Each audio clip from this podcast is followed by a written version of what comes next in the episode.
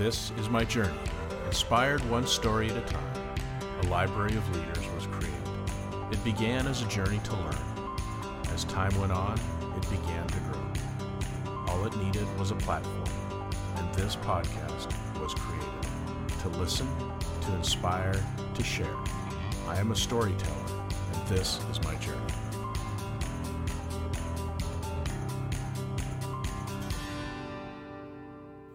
Welcome to another episode of Profiles in Leadership. I'm your host, Steve Anderson, and just over a year ago, I interviewed leaders who were thrown into an unparalleled position of leading their companies during a global pandemic.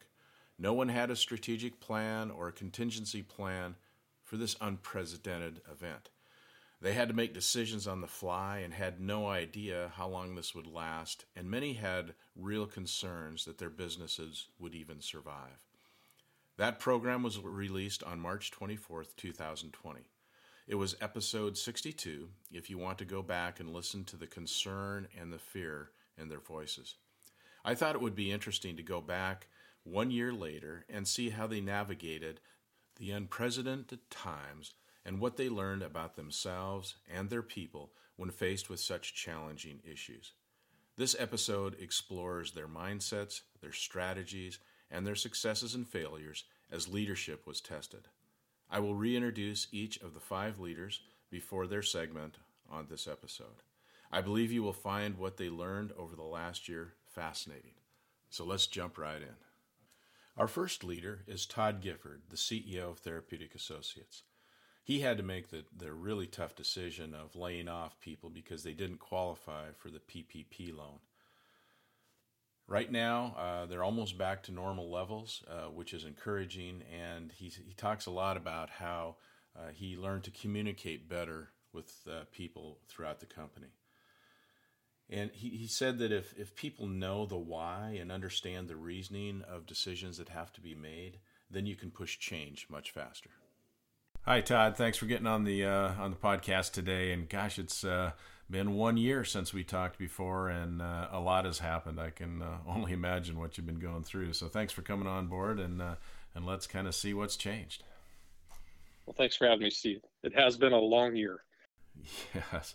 So I guess the uh, you know the, the first question is when when I talked to you a year ago, you know you had made the decision to keep the clinics open and, and keep plugging away, but you had to make some real reductions in, in staff and so on. And so uh, um, how's the staff doing? Are you able to get back to kind of where you were before as far as the staff goes, or did, did you lose some people along the way? What, what what's what's different now than it was uh, a year ago? Yeah, when uh, we first talked, I don't think uh, it, I don't know the timing of when the PPP first announcements came out, but we our company didn't qualify in the first set of rules that came out. And probably a week or a week and a half after we talked, we laid off a lot of people. Just we needed to right size. We hit kind of a bottom of about 50% of our normal volumes across all of our clinics.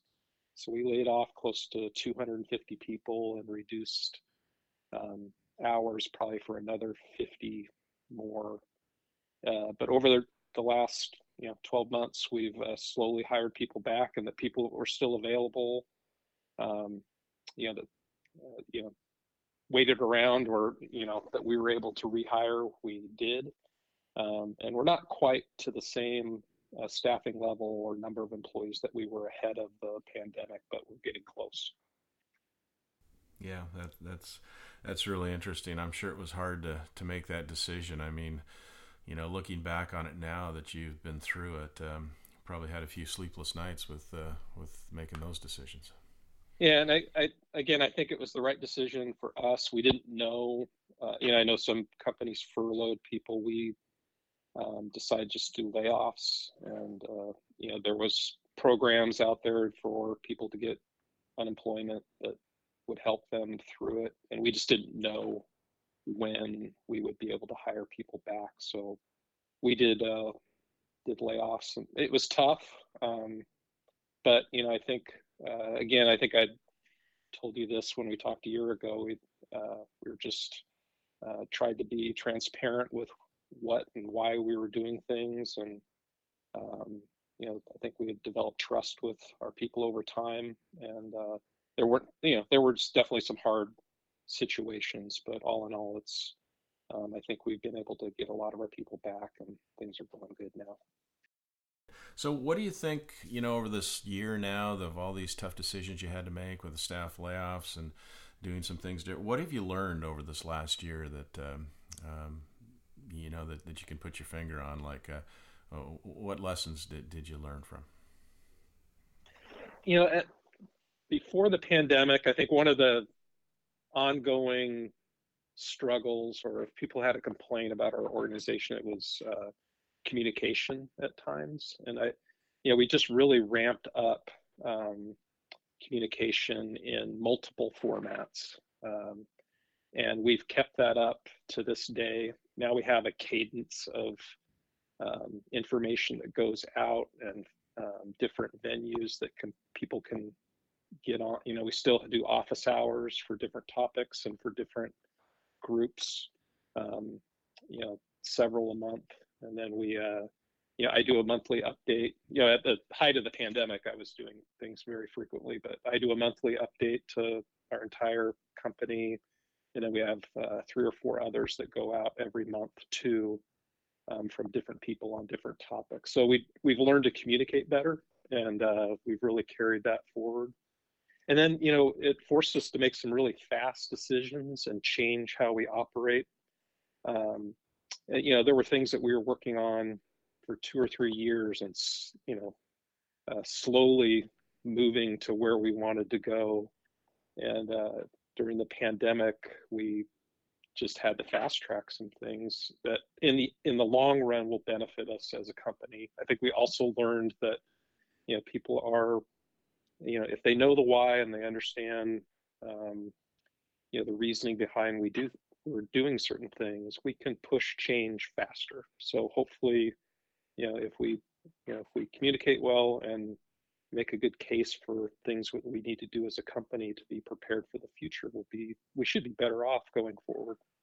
That's really interesting. And and do you feel like the, things that you're doing with, with that communication and the and the monthly update and so on is that something that you'll continue to do uh, post pandemic? Uh, you know, we're we're getting to the point where you know maybe we can see the light at the end of the tunnel. Is that something you, you see value in going forward with? Uh, yeah, uh, you know, I, um, I know you've had Julie Huffaker on your uh, podcast before, and I talked to her a little bit about this, even ahead of the pandemic, about communication and um, and how you use that and change. And I think she used the term surround sound, but um, for me, that just it's uh, you know some things people like an email, some things people like to have an office hour where they can hear someone say it. So we're doing we're sending the same information out in multiple things. If we have a if we have a um, office hours meeting on Teams, we record it, post it on SharePoint, so people can go. You know, they can almost listen to it like a they would a podcast on their drive home if that's the best time for them to get that information. So we just we created um, now a, a system that allows us to get information out to the people that need it. So at, at this point, you know, hopefully if people need something they'll be able to find it um, and we've just you know we've really upped our system game on our sharepoint site for employees so that they can find that information easier and they know where to look it and they look for it and they know there's going to be stuff that comes out periodically and that's I, see no reason for us to stop that it's been a huge benefit i think people feel more uh, connected to the company which is what things we were trying to achieve even ahead of the pandemic is I think we're better at it now. We can always improve, but we're better at it. And you've probably done a lot more Zoom calls than you ever thought you would uh, over the last year. Is is Zoom a, a medium and, and a, a meeting uh, structure that you that you think will continue as well? Did you learn how to make that work? Uh, yeah, I mean we're um, we're doing tons of Teams, and then when they're really big meetings, we use uh, Zoom, but you know we've had calls with a hundred you know hundred people from our company on it for our you know fall management retreat, and I I, I hope that will maintain that in our mix of meetings. I think there's we still there's still a benefit to obviously getting together face to face and um, but I think we'll be able to do some things, maybe more touch points during the year that we uh, didn't do in the past because we always, you know, waited to give information out at kind of our bigger face-to-face meetings. But I think there's definitely a benefit to have a, a mix in there. But yeah, we use, you know, daily. I'm on, you know, whether it's one-to-ones or, you know, small groups. We're we're gathering on, you know, virtual meetings a lot more, and it's, you know, and it's very effective. You know, it's things you used to do where you travel for a day for some meetings. There's no reason why some of those can't be handled um, on a on Teams or Zoom or some other virtual format. And what's your stance, and what what are you going to do going forward as far as uh, people working from home? Obviously, uh, uh, practitioners have to do more, you know, face to face, hands on type of things, but more administrative staff and telehealth. What, what, what are your what are your thoughts on that? Before uh, the pandemic, we had started experimenting with you know, or we had a few people that worked remotely or a hybrid where they were in a few days and worked at home. I I see no reason for administrative offices on why we wouldn't continue that going forward. I mean, we have two big offices have uh, between Portland and Seattle that house 60 people at our peak before the pandemic, and uh, you know we have a lot of space now that's not being used. But I think long term, you know, the advantage is we can now have people work where they want to live.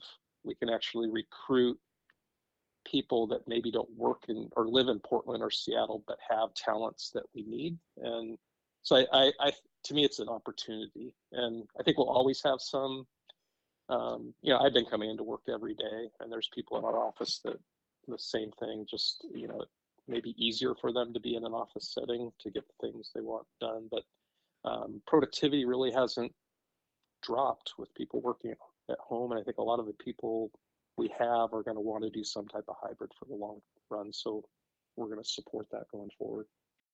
And has your business uh, uh, volume or, or revenue or, or you know, people c- coming in or, or using your services? Has that returned back to uh, pre-pandemic uh, numbers yet, or, or are you still uh, still off a bit?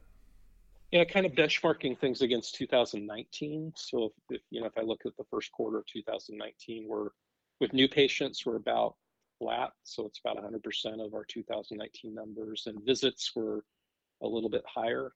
Um, you know, and we've really been working on uh, developing more of a care team model. So some of our revenue is a little bit uh, better just because we're uh, more, you know, our visits are a little bit longer so the patients can do more of their exercises and stuff in our, our clinic. So um, yeah, things are a little bit ahead of 2019 at this point, which is good. You know, uh, last year, the first couple months of the year, we started out really really strong uh, in January February. So you know, if I compared it to the first two months of 2020, we're a little bit behind. And you know, I, uh, I you know, you know, I'm a kind of a uh, like to look at data and numbers. So one thing I've been tracking is the age of our uh, patient, like our the buckets of charges by decade, patient ages. So you definitely still have some people over 60 are our visits and gross charges are not to the pre-pandemic levels. Uh, but interestingly, and the other uh, group that's lower is you know teenagers, just because uh, sports have been disrupted. But uh, you know, people in their 20s, were uh, our business is probably up over 10%. So it's it's kind of shifted around a little bit, um, but overall, um, we're back to about 100% of 2019. And when you look at this last year and how you've had uh, to manage through uh, something that I don't think anyone could have predicted, uh, what are the big uh, aha moments? What are the lessons that you've learned that you can that you can think can uh, help the business succeed more in the future? I guess I appreciate more you know people in healthcare that work in these types of infectious environments uh, you know more than pts do i think it's probably been, you know if i was practicing right now, it'd be really hard to go in and put on a mask every day and work it like that. You know, sure take took a long time for a lot of our providers to get used to that, and I I know they probably look forward to that day when they don't have to wear them daily.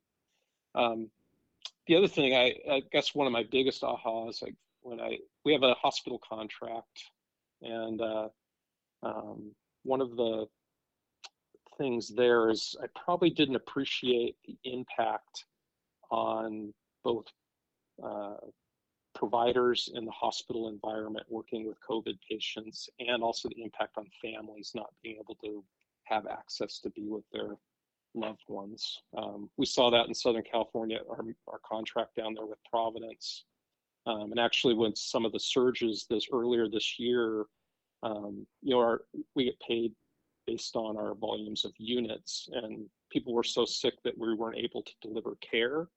So we worked with the hospital on a program to have our staff just be there to support um, the the other providers that were providing direct care because there were people you know because you every time you went into a room you had to change ppe you know simple things like delivering food or you know warm blankets some of those things were just difficult for providers to keep up with and uh, we were able to create a system we were able to support people and meet the basic needs of patients but not necessarily uh, deliver you know, PT or OT in that setting. So there's just been some interesting things that you know you realize that the system's pretty fragile when you get into some of these complicated um, situations like a pandemic.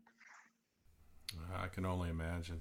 And how do you deal with uh, different perspectives of employees as we start, you know, seeing the light at the end of the tunnel? You know, some may view procedures and policies is, is, that you're doing in the clinic as maybe a little overkill, and they might not really agree with that, you know, with that approach. So, how do you deal with, um, uh, you know, doing what's what's required and what you feel is necessary to protect the staff and patients?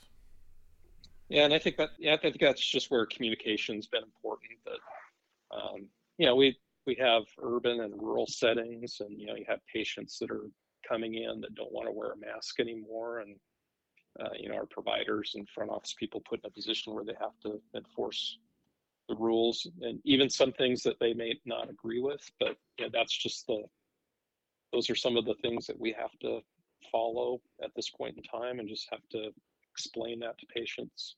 So yeah i just that's been part of my communication is just you know um, trying to stay up with what's going on in the public and then just encouraging our staff to look at all different perspectives that may walk through their door. Um, you know and know that everybody walking through has their own kind of story of how they're dealing with things and we just have to have conversations with them so that there's mutual agreement on how we have to handle things in our clinics.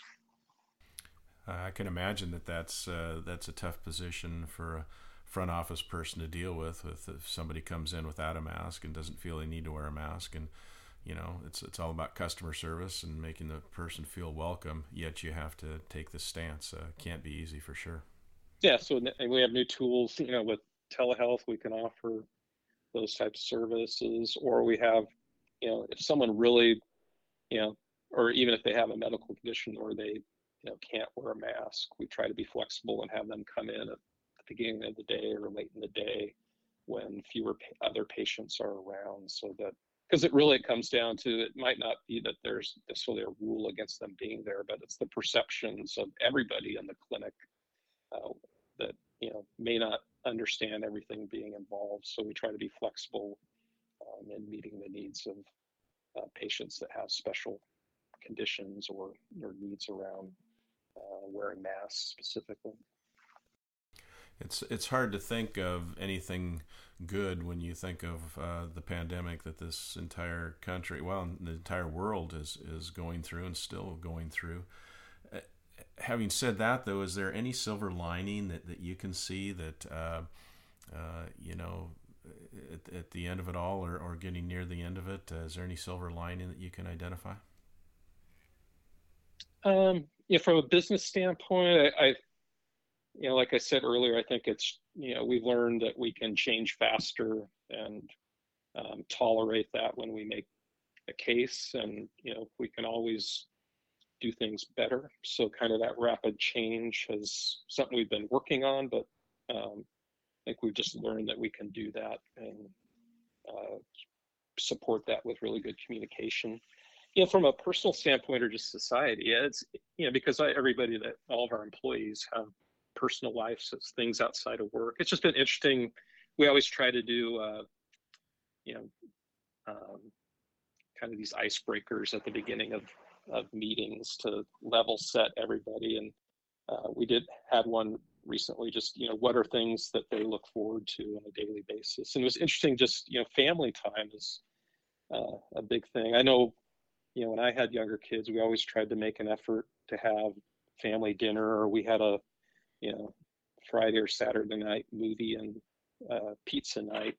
And I just see that with, uh, especially with younger families, that having that time. So my hope is that the the family dinner uh, continues to be something that you know just because sports aren't as big a thing or you know aren't taking up as much time so there's more time for those types of things for people to be involved in. So hopefully some of those things will continue because people have seen the value of that time with one another. Yeah that uh, definitely that's something that uh, you know we can all uh, appreciate for sure because uh, uh, I think we as as humans sometimes take things for granted, and and you know, seeing uh, uh relatives, uh, seeing uh, grandparents, things like that, you know, probably took for granted a little bit before this, and all of a sudden, when you when you couldn't do it or it wasn't safe to do it, it definitely put us in positions of of wow, it, it, was great loss, and and especially for those elderly people. Um, uh, some of them didn't understand it as much, and it was really hard for them to deal with. You know, why can't I see my grandkids, and why can't I get together with family? Got to be really yeah. hard. Yeah. And Todd, I'm curious too. I know that you have an executive staff that works very well together, and they've been together a long time. But have you noticed any differences of uh, having gone through a crisis like this together, or has it bonded you in different ways, or are you working uh, together in, in different ways than before? Yeah, I mean, I, we have a really good team, um, and uh, you know, we have communicated. We, you know, during the pandemic, especially earlier, we're communicating a lot more frequently, and we continue to, you know, work together. And I think, uh, you know, we're just trying to do things where we're uh, communicating what's going on and working on projects across our different departments. So it, I think it really has brought us together. Um, I think I said this when I talked to you a year ago. Just uh, these types of situations really bring a focus, and um, I know one of the things we've really been striving to do in the last few years is to do fewer things better. Just you know, there's a lot of great ideas out there, but we have to say no to some of those, and uh, really trying to focus on the things that we can do, uh, both for the short term and long term, that will help us improve. So that means, you know, just uh, again, maybe doing fewer initiatives, but really focusing on doing the ones we're working on well. Well, Todd, thank you so much for sharing with us today. Uh, you know, I have to admit, uh, felt a little guilty that uh, I thought often in this last year, boy, I'm sure glad I, am not the CEO of the company right now. So you were in the hot seat and you had a lot of uh, decisions to make and a lot of things of, of not knowing what to do since this is all so new but it sounds like uh, you came out of it pretty good. And I'm talking like it's over. I know it's still going on. So um, I just really appreciate you sharing with us uh, all, all that you did this last year and what you've learned. And uh, uh, as I said, I can only imagine how difficult that may be. So I admire you for still being optimistic and and and feeling like uh, things are things are going to be okay. Thanks, Steve. Yeah, there is a lot to be optimistic about, and, and with the vaccines, there's a lot of hope. And things will continue to improve over the next few months. So we've learned a lot, and uh, anyway, I appreciate uh, your time today. Okay, Todd. Thanks so much, and uh, we'll see you down the road. All right. Thanks, Steve. Our next leader is Dan Anderson. He is a physical therapist that works in a retirement community and was working with the most vulnerable population during this pandemic. He said that his staff and the entire staff of the facility took the threat very seriously, which enabled them to protect their people. He also states that leadership matters. You just can't do this on your own. And together as a group, they just kind of figured it out as they went along. He also stated that what he learned during COVID has made him a better physical therapy caregiver. Hi, Dan. Great to have you back on the program uh, one year later. Uh, and wow, what a year, huh? Yeah, it's kind of wild. Uh, it uh, feels like uh, a lifetime ago I was talking to you last. Yeah, absolutely. so just fill us in. Uh, you know, again, just to remind the listeners, you work in a retirement community. You have 500 residents. Uh, you have uh, uh, medical facilities there. Uh, you have assisted living, skilled nursing facility, and then independent living as well. So uh, you know, the last year's been, you've seen it from the front lines because you're essentially working with the most vulnerable population uh, to, to the virus. So uh, uh there, I'm sure there's a lot of uh, tension and a lot of um, a lot of effort to try and make sure this didn't run rampant in your facility. Yeah, um, yeah. I mean, we just took it very serious very early, and um, you know, our building specifically was um, really quite lucky when you look at um, our COVID numbers and how we did and how few cases we had and um, but uh, but you know and we're still not out of it either. Yeah that's well that's true. And yeah. and and what what do you attribute you know because uh, you know not too far from your facility you know in miles uh, was the epicenter of this whole thing that wiped out you know almost a an entire uh, retirement home. So what uh, what do you think your your facility did right, and why did you have such few uh, few cases? Well, I think there's a couple of things. One, our facility is a closed facility, meaning we, you know, um, we only do therapy and you know skilled nursing care and assisted living or memory care for um, our already current residents. So once you get into our facility, then you know, as an independent living resident, then you have access to those cares, but we aren't taking people straight from the hospital or uh, straight out of the community that are already in um, in those troubles. So I think that one, our building is set up in a way that you know uh, allows us to close off from the community a little bit easier. But you know, and I, it's you know you like to think, oh yeah, we it's because we did all the right things and we all wore our PPE and we all made good decisions when we were at home and washed our hands. And, you know, I think a lot of buildings did that. Um, I think uh, we also um, had some good luck on our side. And I don't know why we were so lucky, but we'll take it. So, what do you think that uh, you've learned over the last year? Um, you know, through uh, through this pandemic, what what what did you have any aha moments or, or learn something that just uh, uh, you know is really significant? Um, I think the, the biggest thing for me is uh, just that you know we really can't do this on our own, you know, and it's uh, you know I think uh, you really need a, a, a collective group and um, and uh, leadership matters a lot. And it's you know not necessarily you know you don't you don't need great leadership all the time. But when something happens like with this year we've had um, you know it, it, it's everything. And and what about the staff? I mean it's uh, again you know you're in a facility where the tension had to be high all year long and the, and the fear i'm sure was there uh, how did the staff uh, handle it, and, and how are they today now because of it?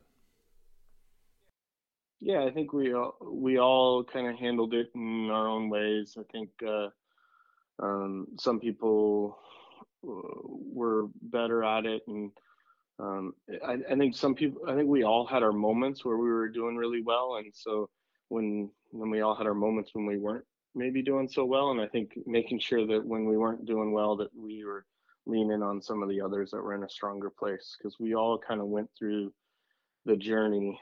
And uh, you know i don't think anyone was there as the rock the whole time. And uh, so you know together we, we we could have, we could figure it out. Yeah i can only imagine. I mean what about the you know a lot of people talk about the uh, the fatigue of just you know day after day uh, just you know fighting a fighting a, a, foe you know that you can't see. And it's just uh, you know I heard a lot about that. Did, did you sense that personally? And did you see that in, in people in the in your uh, retirement community? Yeah uh, definitely. I think we you know we came together um, as a team. And I think the the the really strong relationships got even stronger. And the relationships that were maybe struggling i think struggled more. It's kind of like the whole the whole thing everything is amplified. Yeah and how and one thing that i i think is is interesting is just that, that i know that you had to do some things to support those residents that were sick or had loved ones that were sick and they didn't have the support of their family. So you know you as a director of the physical therapy or director of the rehab department had to basically uh, do things from a caregiver perspective that uh, not in your uh, job description on the day to day as much. Yeah, I think uh, I think when you when when family can't come in and see their um, their family members and their their aging parents and some in some cases their you know dying parents they uh, they definitely you they you have to communicate and I, I think all of us uh, in in different roles and um, in that facility really had to make sure that we were communicating to the families because you know uh, it, sometimes they couldn't lay eyes on how they're doing and and it makes all of those little it makes some of these smaller things that you know uh, these much bigger problems where you know someone was if someone is showing some decline and you know uh, oftentimes a family member will come in and they see it immediately and they go, okay, yes, I agree. Let's see what we can do.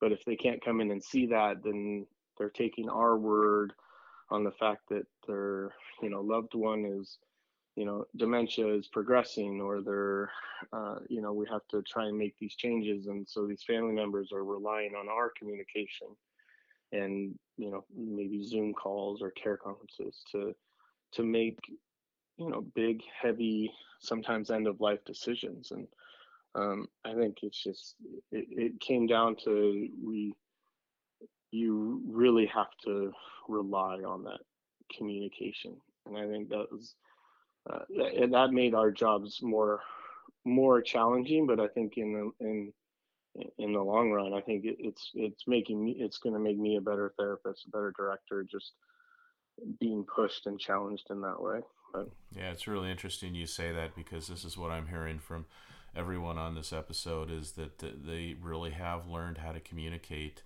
uh, better, uh, be more transparent, be more regular, be more intentional. Uh, you know, it's just uh, communication is everything in leadership, and I think uh, this really exemplifies how important that really is. Yeah, and I think you know it was it was also apparent how important communication to my staff was to, I think, uh, one, I needed them to communicate to me on how they're doing, where they were at. And then also, you know, um, my communication to them in, in, letting them know, you know, uh, where where I'm at and how I'm doing, and then also where the company's at, and you know, um, is their job safe? Is their you know uh, those things? And i think being super open and communicating and talking about it a lot um, and you know i think that made a big difference. And uh, I, yeah i think i think it, it it really cemented it this year that oh yeah that communication is everything on that.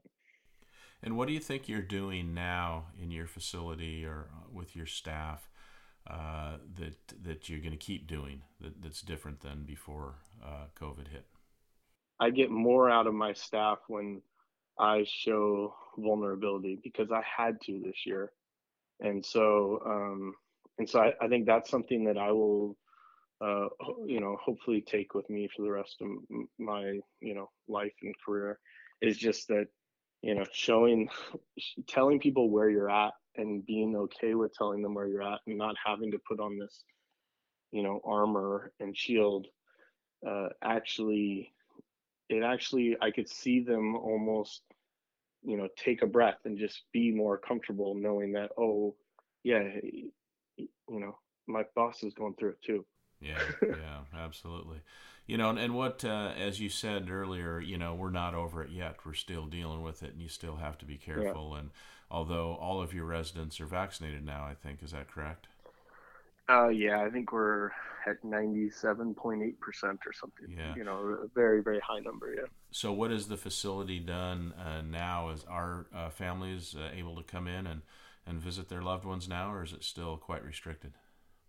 Um, it is restricted still. We're, you know, still following the CDC and state guidelines. There, uh, you know, the family members who are vaccinated have, um, you know, the ability to come in pretty much any time, uh, but there are still some restrictions, uh, especially in our um, skilled nursing facility still. But you know, it's uh, just this last two weeks, you know, walking uh, walking into the building and seeing uh, you know an exercise class go on.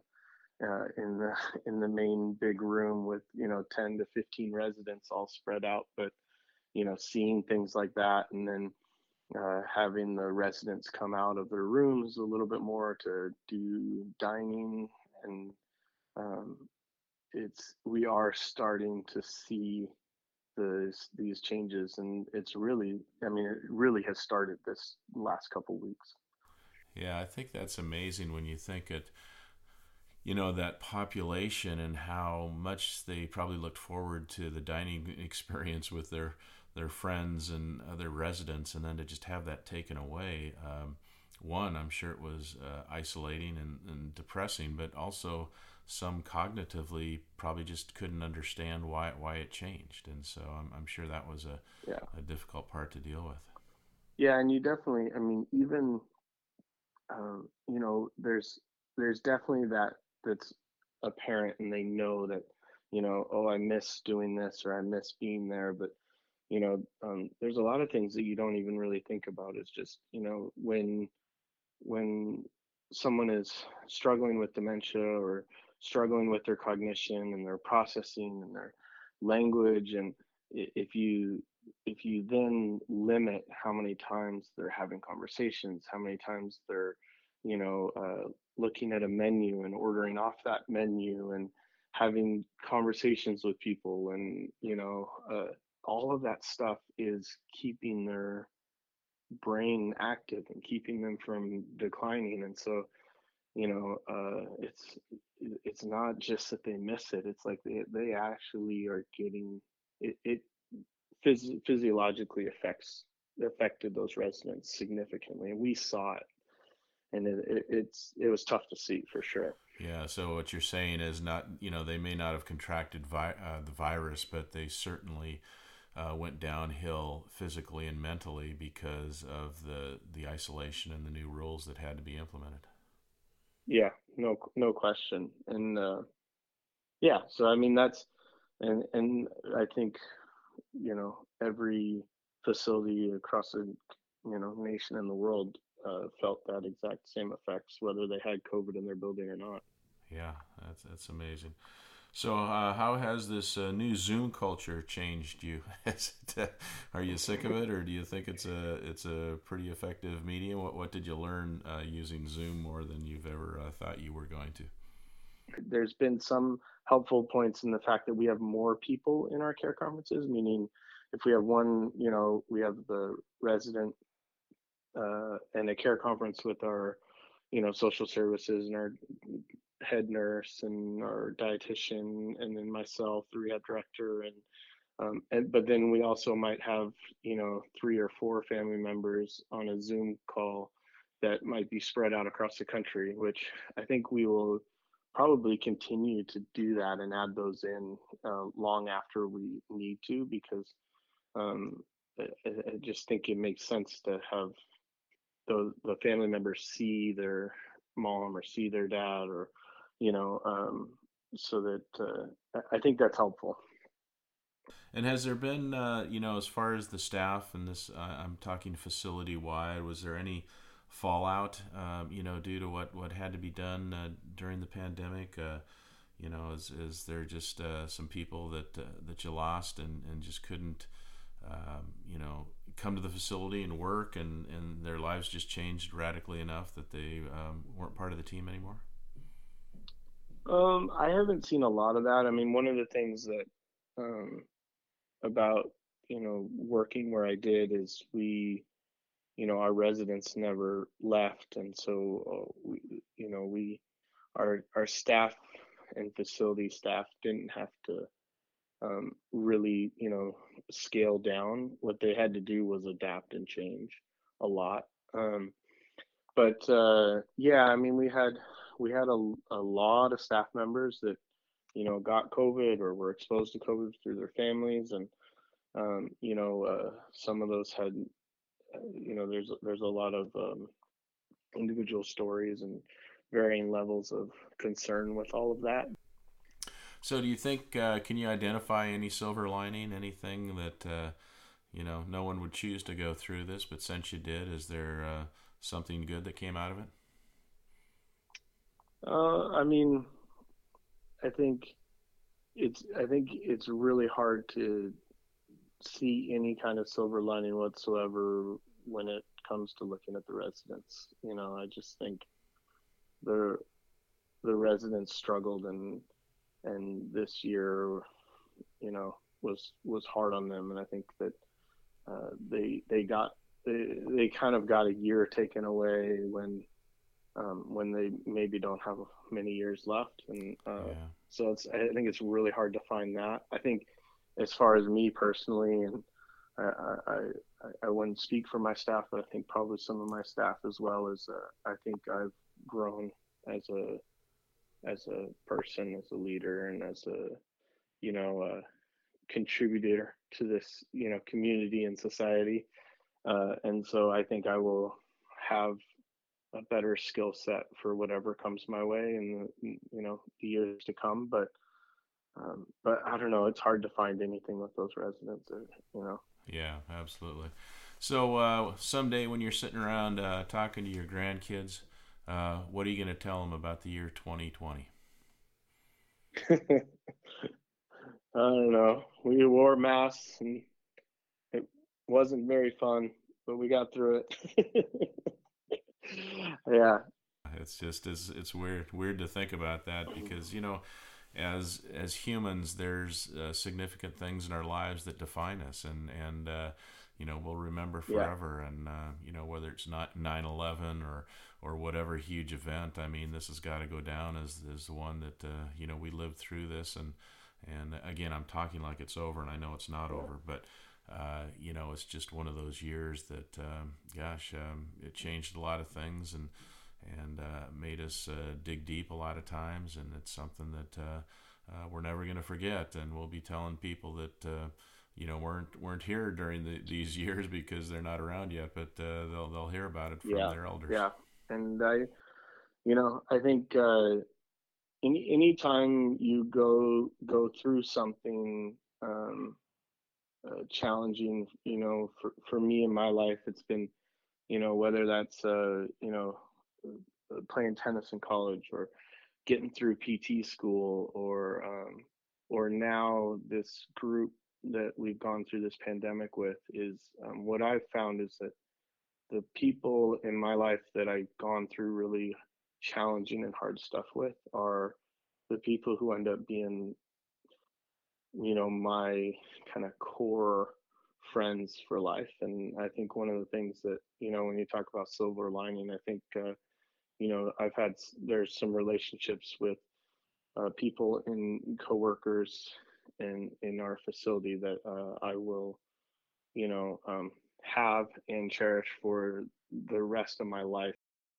Well, Dan, uh, are you are you optimistic for the future? I mean, does it feel like uh, I'm sure you went through some times where it was just like, gosh, uh, what can we hope for? What's gonna what's gonna be? Can we look forward to? But uh, now we can see the light at the end of, end of the tunnel. Does that feel optimistic to you?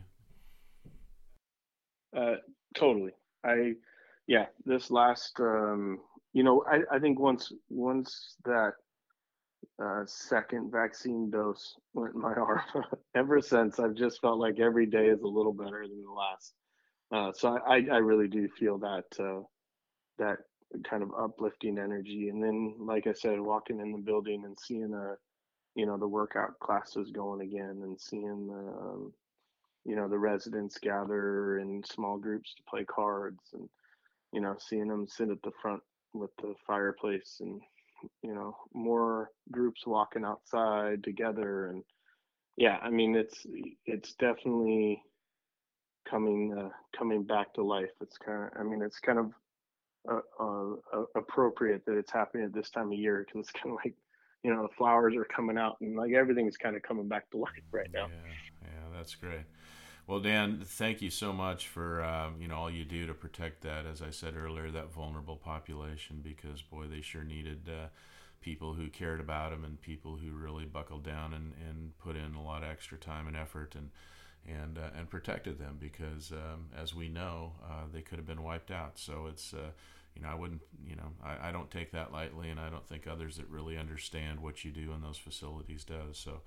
Uh, you know, congratulations to you and your team for uh, you know being there for them and getting through it yeah well thanks i mean i think you know um, for me it was just uh, waking up and showing up yeah well, thanks, Dan. Uh, yeah. I appreciate you uh, talking with me today, and uh, hopefully uh, uh, things will continue to improve, and uh, we can look back and reflect and learn some things from this crazy year. But I think we can all agree that we're going to applaud it when when we're totally back to, to the uh, to normal and, and this pandemic is behind us. So, thanks for uh, talking with us today, and uh, and take care. Yeah, thank you very much, and uh, yeah, I appreciate you having me back. Okay, see you, Dan. Bye. Our next leader is Cynthia Gormazano. She is a physical therapist, owner, director, and has a business in Manhattan, which, as you know, was uh, one of the epicenters of this whole pandemic over the last year. She talks about how she learned how to market and build relationships in new ways. She also believes that telehealth is here to stay. And she just said it was a year of lots of uh, bonding and team building. And surprisingly enough, she even took the opportunity to start a new nonprofit over this last year. Cynthia, welcome back to the program. My gosh, what a year it has been. Uh, we just talked a year ago about uh, the pandemic. Uh, COVID 19 hit, and we had so many unanswered questions, and there was a lot of fear. And now, uh, one year later, I guess the good news is you're still in business, I presume. And so let's just kind of talk about uh, what you've been through and how things are different. So, uh, can you sum up the last year in a nutshell, or is it too hard? Hi, Steve. Thanks for having me back it's really extraordinary to look back a year ago. It does feel like just yesterday. In a way, nothing has changed and everything has changed. Um, so, so, so expand on that a little bit. What do you mean uh, uh, nothing has changed and then everything has changed? So ex- explain what you mean by that. Well, thankfully, I am still in business for sure. Um, we had to make some very difficult decisions, whether to keep some offices open, move some locations. Um, so we made strategic moves. Some were good, and some I wish I didn't make. The business model we have still depends on marketing, relationship building, connecting, reaching out to patients. The way it's changed is we've incorporated telehealth very successfully. We've been able to keep engaged our client base and our referral base and our communities. So in that way, we've done better and we've expanded, especially reaching out via social media and patient education and offering like online workout classes for each different population, whether it's the pregnant population, dance population, the, the geriatric population. So that's been nice while the therapists aren't full caseload. Some of the therapists have offered Zoom classes and, and the patients have responded really well. So those are the things that's gotten better. So nothing stayed, nothing changed in the fact that we're still running our business the same and in different that we've offered more services and learned the power of communicating directly with patients. Now, I know that you had transitioned from you know seeing patients in the clinic to telehealth uh, quickly, and I think you you did a lot of that early on. Is that still a, a, a big part of your practice? Is it as it's uh, are your therapists intermingling the on-site treatments with telehealth? Tell us about how that that looks now compared to uh, what it was a year ago. Absolutely, we transitioned even before we shut down because there were some patients that left the city early before the city was shut down, and we offered it right away. Um, then we there was about a three week to four week period where we were brick and mortar shut down and only doing telehealth, aside from post op hand patients that needed splinting and to be seen right away. Now we've incorporated. Every therapist has a few telehealth patients on their caseload during the week. Um, and if patients, you know, with school still being online, parents of school age children are staying in second homes. So we've been able to keep them on program. And even therapists who have school age children, it's very hard to be in the clinic five days a week. So there are some therapists who we've made we've made accommodations for to be able to work two days a week at home while their kids are home. It's been a trying time as a manager to manage those kinds of lifestyle changes that have happened, especially for the the working mom of young school aged kids, myself included. Yeah, I can imagine. And so, do you think telehealth is going to be a big part of your practice going forward, or do you think it's uh, uh, will continue to be a smaller part, like perhaps it was before? Well, actually, we never really had telehealth before. It was not a part of our practice at all. So I definitely see a place in it, especially for the crazy busy New Yorker who doesn't want to leave their desk for lunch or step out of the office for an hour. I think we can offer that as an adjunct. Don't leave your desk. Let's review your exercises. Let's review your posture. Let's review your workstation. So it's a really good adjunct for patients like that. And also when you go out of town to not miss your exercises, especially for post-op patients or patients who are super busy. So I, telehealth is definitely here to stay. And it's a wonderful adjunct to in the clinic care. There's a place for it. You know, there's a lot you can do through Zoom and through telehealth. It, it's really extraordinary, especially in the education side. Yeah, that's great. Now, a year ago when I talked to you, you went on and on about the unbelievable staff that you had and how uh, impressed you were with them and how they've helped you build this business and how worried you were about keeping them together. So, uh, a year later, uh, did you keep them together? Are, are most of them still there, or did you have um, have a big fallout? We most of them are still there. We had organic transitioning of patients of therapists like two got engaged, one moved to California, and one went back to his old position. So we lost like uh, we lost we lost five PTs. We have replaced two, and we're in the process now of hiring another one. I think by the end of the, by the probably by the end of spring, beginning of summer, we'll be able to re all of those positions. But we are down, our census is down about 25%, I would say. But each week that passes, we're climbing. This week has shown tremendous uptick in calls and new evals scheduling. And I think that that's a result of New York's high vaccination rate, people becoming more confident. Uh, we are still employing social distancing and 100% mask wearing. And New York has been very vigilant about that. New Yorkers are you walk around the street, everybody's wearing double masks, everybody. And uh, New Yorkers are really, it's an interesting breed, even though a lot of us have been vaccinated. And even if the CDC says all vaccinated people can take off their masks, people are not removing their masks. Uh, it's an interesting thing. Interesting, yeah.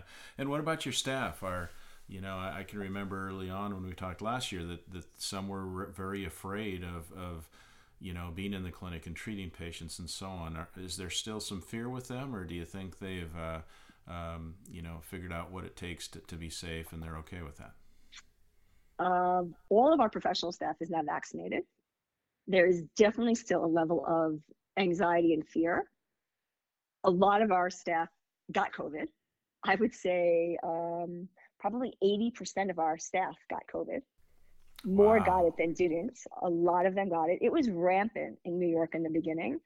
And then still, people's friends were getting it. friends, family, family of friends, boyfriends, girlfriends. So we even as recently as like two months ago, we had staff infected. So it's it was definitely a problem. Um, yeah. And even in your own family, you had uh, experiences with that as well. Yes, my husband is definitely one of those long haulers. And is, oh no, really? Yep. It's oh, fascinating to watch, but he's doing cardiopulmonary rehab, and he has to continue vigorously and consistently working through his symptoms. But there, it's real. It's it's really um, it's present. Oh but I do think that therapists, like their personalities before, people who are who tend to be more anxious are still anxious. People who are more cautious are more cautious. And people who don't feel the the need to worry don't you know? Very young healthy people are just like i'll be okay. But a lot of people have had it already so they've gotten over it. Wow. And you know put you on the spot here a little bit but you know from my left field observation it seems like you really went above and beyond for your staff and kept people on and kept salaries going and doing things that had them in mind uh, at the forefront. And uh, do you feel like they've appreciated what you've done? Do you feel like they've they've uh, they've seen what you've done and and um, and feel good about uh, uh, your extra effort in that area? Absolutely. In New York, a lot of my staff had friends who lost their jobs as PTs, especially in the outpatient clinics. A lot of people downsized. A lot of people let people go. There was only one week where I had to freeze salaries before we knew the PPP was coming. And I didn't have any cash flow and I didn't have enough money in the bank. So I missed half of a pay cycle. So we get paid every two weeks. I missed half of one cycle. But when we got the PPP money and we started increasing our telehealth, I reimbursed everybody that week missed. And we kept salaries going. People who made a, over a hundred were reduced down to 100. And when our cash flow was really low, we, I think we reduced salaries for a month by 20%. So we had two pay cycles where it was still reduced. And now a year later, I've paid everybody back the um, the cut. Yeah, that's that's great. And how do you feel how is the team now? Are they stronger than ever? Do you think it was a, a, a bonding situation in a way of going through a crisis like that together? It, it really was bonding. I think that it's a very cohesive group. We've had a lot of team building via Zoom, and we've created a nonprofit. And when the Black Lives Matter movement was happening at its peak, I have like I have five African American PTs, which is an enormous percentage of PTs when you think about our profession being like 3%. Absolutely, yeah. Minority. Yeah. And we created a nonprofit to reach out to youth in communities of color to engage them in STEM professions. And we created a two tier program. It's really amazing. That's awesome. 501c program. Yeah. We've gotten grants and we're doing sports performance training for kids in communities of color that wouldn't have the means to afford professional training.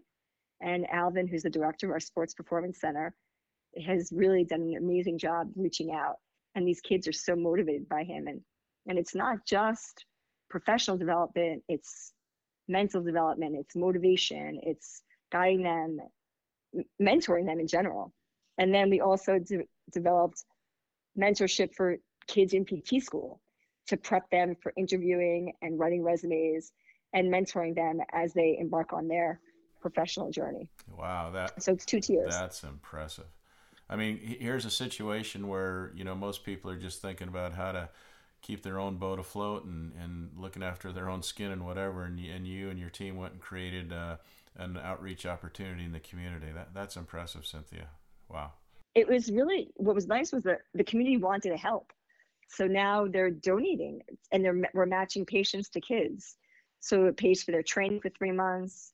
It pays for, you know, so the time that they, they're working on Saturdays and Sundays, the therapists get paid for their time and the kids are getting free training. So when you look back over this crazy year that we've had, what what do you what what's one of the biggest lessons you've you've learned? um, first of all, when when big things happen, never react emotionally. Work really hard to stay calm. Do nothing reflexively. You just need patience to see where things are going to go, right? Things every day, still now, right? We see changes every day. Back in early March, when New York was really a frightening place to just walk outside, it became frightening. I, I think to just keep your wits about you and staying calm and not being emotional. I, I was very charged. I was very nervous. I was very anxious when I didn't know if I'd be able to keep my business open. So I think just staying calm and staying present is something I learned serves you well. Just to have faith, you know? Yeah, absolutely. Now you have school-aged kids, so um, how did how did they fare? Are they are are you still talking to each other, or is it uh, too much time together? My 13-year-old son is a PT in the making. He's just turned towards exercise and a very rigid exercise program. So he's been really motivating to watch. Makes me get up and work out with him. He's really funny. Um, we are still talking to each other, but it's challenging, especially in the beginning when I was trying to figure out how to maintain synergy. My husband was in our apartment in the city by himself battling COVID, and I was with the kids trying to transition my 10 year old onto Zoom and managing the banks and PPP and the staff I don't know. I didn't even know what my kids were doing. I really, they were up till two in the morning. I don't know. But we came through it. We got through. We're almost ending the second year of the academic year. You know, we're almost at summer. But they've come through. They're doing well. And we've calmed down. We've built a system. My son goes to school two days a week. My daughter is in fifth grade, so she goes to school five days a week. And we've managed. It's not easy, though, especially with my younger one. She's really developed a, an intense anxiety. She doesn't want to not take the mask off. She's very anxious about everything, about the world. So that's been very challenging. The younger kids really took a hit. You know, like they don't see their friends. Again, New Yorkers are very vigilant. So no one is socializing at all. So it's it's a lot to be alone without your friends and that's the unfortunate price that these kids are paying. Yeah, so hard, so hard. So so going through this last year that you did, has your vision and ideas of uh, your your company changed? Have you um, got a different kind of long term uh, strategy that than you had before? It's a good question. It solidified my long term plans. Let's say that. I know that we're resilient, and I know we're a strong company. We took a hit by like 20, 30 percent, but we're I can see that our base is there. Our foundation is strong so it, we, it, we had a slide off for sure, but it's ramping back up very, very consistently, slowly and consistently. And yeah, we opened a place in Queens now. We're talking about our next moves. We're talking about merging with another company who's very similar to mine, a one office operation with the owner and one other PT, and she wants to merge with us. So that's an exciting conversation. And we're capable, right? We have a good team. So we've definitely turned our attention to growth and how to maintain and how to expand our reach. So same vision, just keep going. Yeah. So you know, again, uh, a year ago, uh, we looked at out front of what was to come, and you know, there's a lot of fear and a lot of unknown. Uh, a year later now, is there any silver lining? Is is there any silver lining that you can identify, um, having gone through this crisis? The silver lining is knowing that we got we overcame something very challenging and we made it through. To know that we were tested and we passed the test, so it gives us confidence navigating the waters of the future. For sure, I have confidence in all of our ability, especially each of the directors of each location. They've all proven to be resilient. Their talents really they were able to shine. I mean, one of the offices took the opportunity to really to really gel her team together. Another office, she didn't stop for one second. One office actually made a profit this year in a big, big way. She didn't have a drop off at all. She drove her team hard. I mean, in the month of March, she did, but then they came back and they were consistently reaching out to their referring physicians and their numbers didn't drop at all, which is extraordinary. So one of the six, she is the powerhouse, that one. And and she inspires me, you know. She was amazing. Really impressive. So uh so that's yeah, so here we are uh, you know, in uh almost in April of uh 2021 and um you know, is it uh what's your what's your um I guess what I'm trying to say is what's your outlook? What's your uh what's your gut? I'm so optimistic. That's great. I'm really optimistic. I was in the clinic today and I did my workout in the office. Everybody's vaccinated now. All the patients that came in were vaccinated. All the therapists and staff in that office are vaccinated. It feels more secure. It feels more safe. The streets are busier. There's traffic in New York City. It feels like there's a very strong uptick. And and the phone calls. I heard the phone ringing nonstop. And there were inquiries online. We even got an international inquiry. So our social media has had a strong pull. It was a performance training request for Alvin, and it was a European um, professional athlete that saw Alvin's feed and heard about us in Europe, which is like inspiring. So our reach is there. We're having an influence, and I feel really optimistic about the next year. Yeah, that's. Uh, I mean, one of the moves that we had to do, we had an office in the financial district. I mean, I'm sure you've read the news a lot of companies are not requiring their staff to come back to the office. And that primarily affects locations like Grand Central and the financial district. We did make a decision to walk away from a new office that we built a year and a half ago because I just didn't feel the future was going to be there. And instead of staying in that neighborhood and hoping for it to return, we cut our losses and moved that office back up to Midtown West. So I took another floor in my my first location, my flagship in the same building as my flagship location. And we opened the performance center on 57th Street and Alan moved back uptown. And while I took a loss in the short term, I think it was a better move in the long term. And I can see that even in the news yesterday, there was a whole article that banks and law firms aren't requiring their staff to come back to the, offices and predominantly affects neighborhood like financial district, Wall Street. And I felt confident that I made the right decision after I read that article. Yeah, that's a perfect example of just uh, the openness to change because as, as we can predict, uh, the one thing we can't predict is that things aren't going to be exactly the same, that things are going to change. So sometimes you have to Yeah, to, I mean, it was scary. It was scary to walk away from a huge security deposit and the investment I made in the build out there. But sometimes you have to cut your losses. Uh, look, still today, there's nobody downtown. You walk the streets in Wall Street. Normally, you have to fight for shoulder space walking a sidewalk. The subways are empty ish, and the streets are really empty. And the reason we moved down there to begin with was because of the volume of the sheer volume of people. But that's just not the case anymore. So I'm I'm happy we made that decision, yeah. and um, it's going well. Good.